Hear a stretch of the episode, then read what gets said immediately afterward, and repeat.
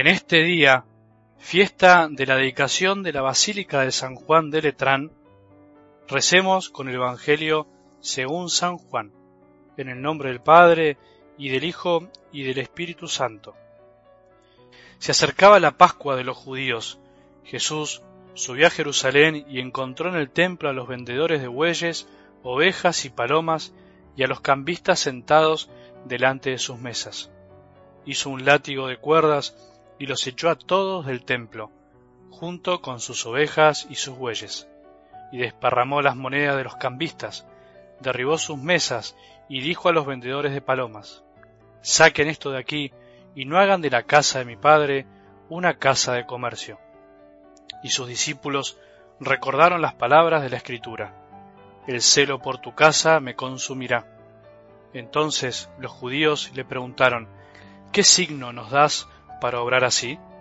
Jesús les respondió, Destruyan este templo y en tres días lo volveré a levantar. Los judíos le dijeron, Han sido necesarios cuarenta y seis años para construir este templo, ¿y tú lo vas a levantar en tres días? Pero él se refería al templo de su cuerpo. Por eso, cuando Jesús resucitó, sus discípulos recordaron que él había dicho esto, y creyeron en la escritura y en la palabra que había pronunciado. Palabra del Señor.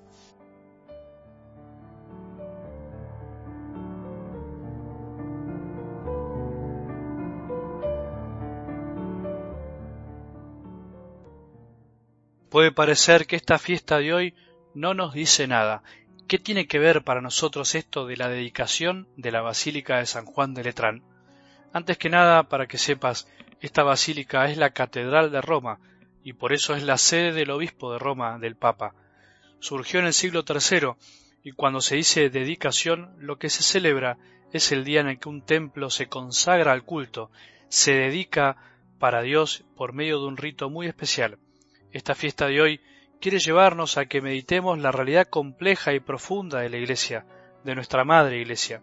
La dedicación del primer gran templo para el culto cristiano, la Basílica de San Juan de Letrán, en el año 324, es oportunidad para que contemplemos a la Iglesia como misterio divino y humano. Pero primero miremos y escuchemos a Jesús. Saquen esto de aquí y no hagan de la casa de mi Padre una casa de comercio. Saquen todo lo que impide que el templo sirva para lo que es, para dar culto al Padre, darle a Dios lo que le corresponde, no lo que nosotros pensamos que hay que darle. En realidad, si nos pusiéramos a pensar unos segundos en lo que debemos darle a Dios, no hay otra respuesta que todo, la vida. Los judíos ofrecían animales, algo que no podía satisfacer jamás a Dios. Por eso Jesús se enoja. Pero cuidado, nosotros también podemos ofrecer un culto vacío, vacío desde el corazón, desde su raíz, aun cuando tengamos los templos más lindos del mundo. Jesús en realidad, al expulsar a los vendedores y cambistas del templo, está realizando un acto profético, o sea, está anticipando algo que pasará. Está diciendo que Él es el Hijo de Dios y está anunciando su muerte y resurrección. Destruyan este templo y en tres días lo volveré a levantar. Y así comienza una nueva etapa en la historia. Cesa el viejo rito, se establece el nuevo. Ya no hace falta ofrecer animales a Dios Padre, es el Hijo el que se ofrece como Cordero de una vez y para siempre, y dándose Él nos incorpora a su cuerpo místico, que es la Iglesia, como dice algo del Evangelio de hoy. Él se refería al templo de su cuerpo. La Iglesia es el nuevo templo de Dios. Dios ya no vive únicamente en edificios construidos por el hombre. ¿No saben que ustedes son templo de Dios y que el Espíritu de Dios habita en ustedes? dice San Pablo. Vos y yo somos la Iglesia. En nosotros habita el Espíritu Santo y por eso la Iglesia es santa. Por eso vos y yo tenemos algo de santos. En lo profundo somos santos, santificados por su amor. La Iglesia es cuerpo de Jesús.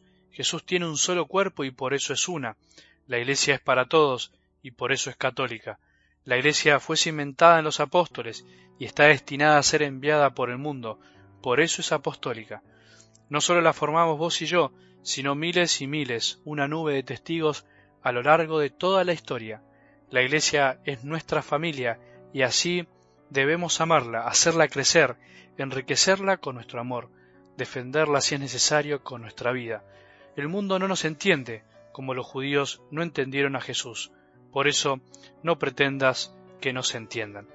San Pablo también dice que cada cual se fije bien de qué manera construye. ¿Construís la iglesia con tu caridad, dándole al Padre lo que le corresponde?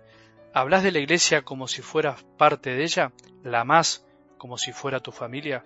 Esta fiesta también nos puede ayudar a comprender y vivir mejor esto que acabamos de decir y tomar conciencia de que somos cristianos en todos lados, porque nosotros somos templo de Dios y llevamos a Dios en nosotros. ¿Cuántas veces olvidamos esto y vivimos una especie de doble vida, ¿no?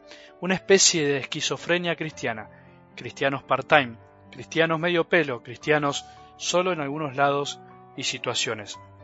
También no podemos olvidar que los templos materiales son nuestros lugares sagrados, dedicados para eso. No son un lugar cualquiera, no da lo mismo. Tomemos conciencia de esto. Nuestros templos son lugares sagrados donde Jesús habita especialmente en la Eucaristía y en donde rendimos culto a Dios, donde hacemos silencio y nos alimentamos para tener fuerzas para que a cada instante y a cada obra, por más insignificante que sea, demos culto a Dios en espíritu y en verdad, estemos donde estemos, estemos como estemos, enfermos, caminando o trabajando. Si vivimos así, estaremos dándole culto a Dios, dándole a Dios lo que le corresponde, o sea, nuestra propia vida, o sea, todo.